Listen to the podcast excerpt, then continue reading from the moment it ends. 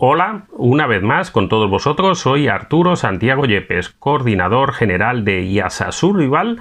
Y una vez más estamos eh, bueno, pues tratando un tema de lo que nos apasiona, que no es otra cosa que el bushcraft, el outdoor, la supervivencia y la aventura. Como siempre, antes de empezar, recordaros que podéis ver todos nuestros servicios, conocernos incluso asociaros por solo 50 dólares al año y recibir todos nuestros servicios en nuestra página www.iasasurvival.com visítanos y ayúdanos a seguir adelante con bueno, esta labor, este proyecto que eh, bueno, pues es nuestra pasión, nos encanta, pero eh, qué duda cabe que cuantos más asociados, cuantos más afiliados tengamos, pues mejores servicios podemos ofreceros.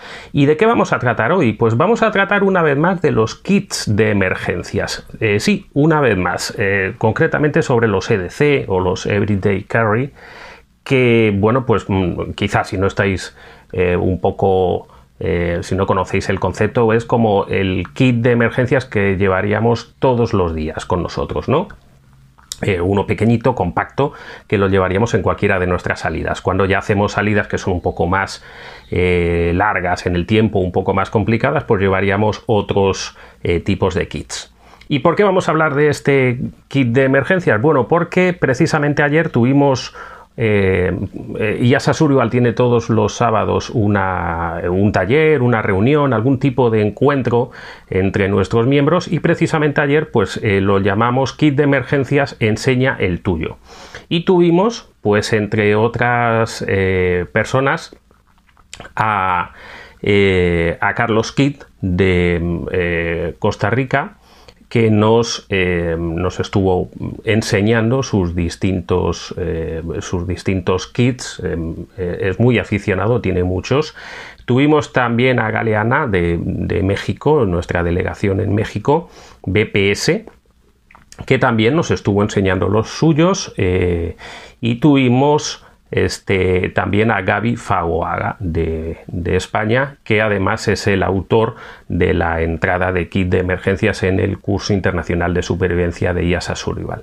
Y bueno, yo también enseñé un poquito el, nuestro, el de la Escuela de Supervivencia Amazonas, entre otras muchas personas que tuvimos por allí. ¿no?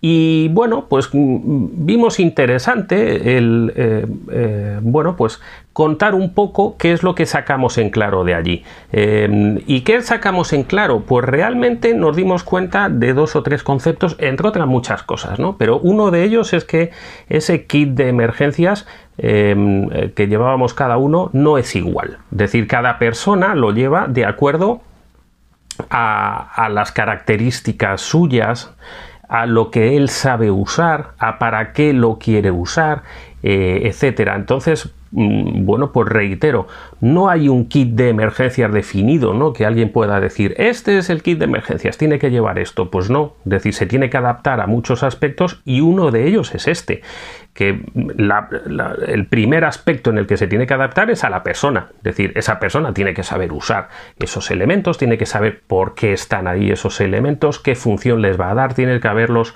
eh, usado antes.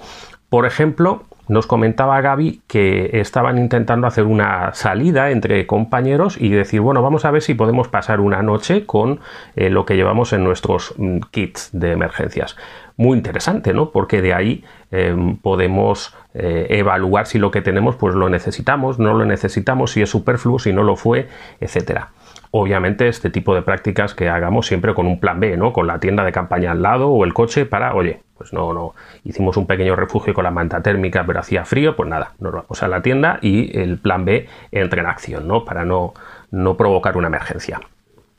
Eh, otro mm, eh, aspecto que nos dimos cuenta es que, bueno, como os comentamos, pues estábamos viendo kit de emergencias eh, para usar en Costa Rica, para usar en España, para usar en Baja California, en México, y claro, los ambientes pues son totalmente distintos, ¿no? Desde una Costa Rica, bueno, pues mm, muy tropical en muchas, en muchas zonas, con, con mucha humedad, hasta una Baja California más seca, hasta una eh, España, bueno, pues podríamos decir intermedia, en el caso de Gaby, pues eh, reside en Valencia. Eh, eso hace que esos kits de emergencias estén acomodados a esas escenarios en los que nos vamos a mover. Yo personalmente no, no, tengo nada que ver aquí en Costa Rica con la Baja California que nos estaban contando ayer, ¿no? una zona eh, más, eh, en algunos aspectos más árida. ¿no? Nos comentaban que, por ejemplo, el agua pues, era muy eh, complicada en, el, punto en el que él vivía en concreto. ¿no? Y aquí, por ejemplo, bueno, pues el agua es el pan nuestro de cada día. Llueve muchísimo, es un país con mucha humedad. ¿no?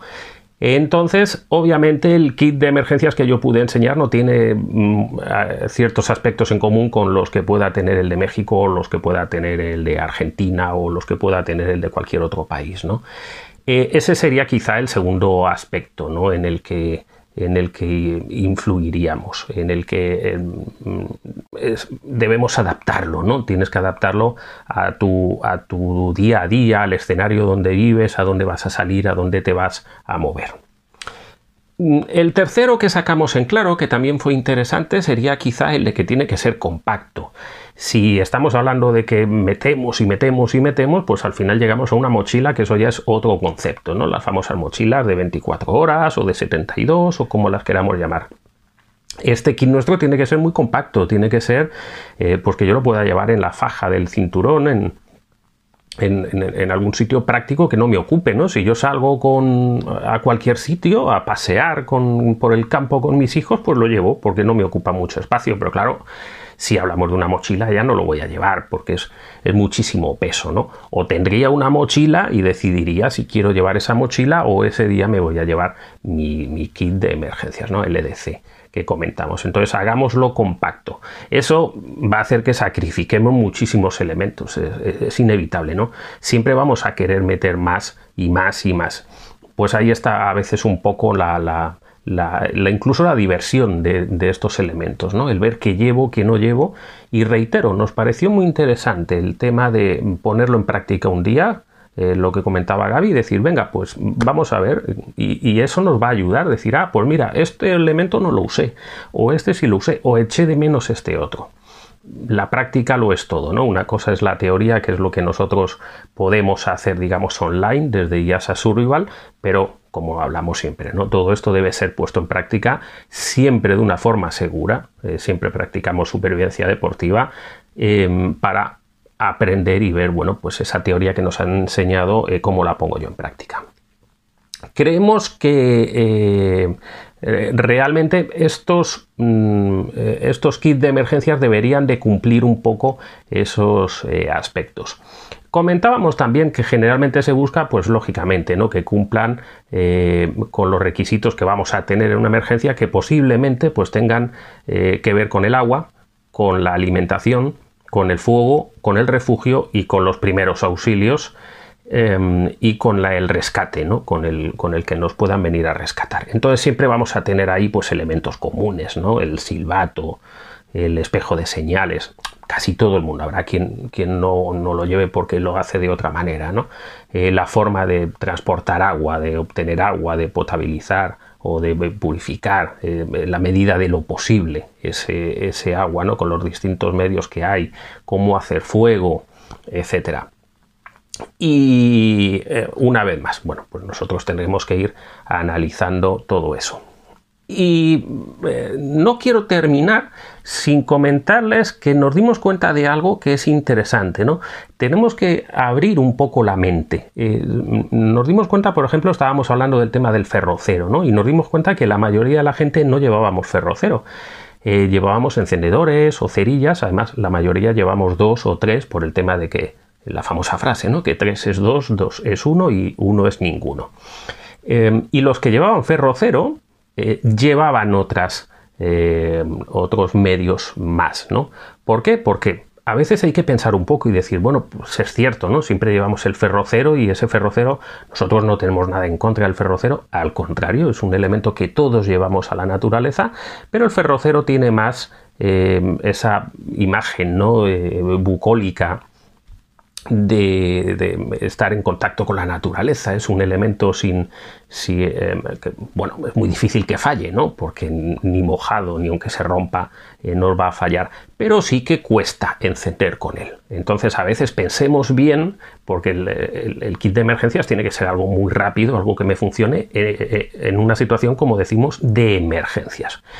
Yo en una situación de emergencia prefiero tener un encendedor, prefiero tener dos, que no estar con el ferrocero que cuesta encender y que necesita un iniciador. Eh, no, funciona con todos, ¿no? Yo no, puedo directamente con el ferrocero eh, encender madera, ¿no? Entonces, voy a tener que tener el algodón o va a tener que ser una madera que sea resinosa, etcétera. Y quizá con una vela o con un encendedor. ¿Qué quiero decir con esto? Que abramos un poco, como siempre decimos, estos podcasts son abriros un poco la mente, eh, no tenemos la varita mágica, no lo sabemos todos, eh, todo. Tenemos la ventaja de que, bueno, somos muchos en nuestra asociación y compartimos como ayer y nos damos cuenta de esta situación y decimos, ah, pues mira, llevemos, por ejemplo, un ferrocero, pero también eh, llevemos el encendedor, las cerillas, etcétera, ¿no? Bueno, pues nada más. Creo que esto era un poco lo que queríamos comentaros. Eh, espero que os haya interesado y os animo, eh, como siempre, a que os paséis por nuestra página www.iasasurvival.com, que nos conozcáis y que recordéis que por solo 50 dólares al año recibís todos nuestros servicios, desde podcasts, desde blogs, desde talleres, desde cursos online, en fin, una multitud de servicios para pensados para ofreceros todo lo que eh, nos apasiona en un solo lugar. Recordar en www.iasasurvival.com. Sin más, me despido, gracias por haber estado ahí. Un saludo a todos.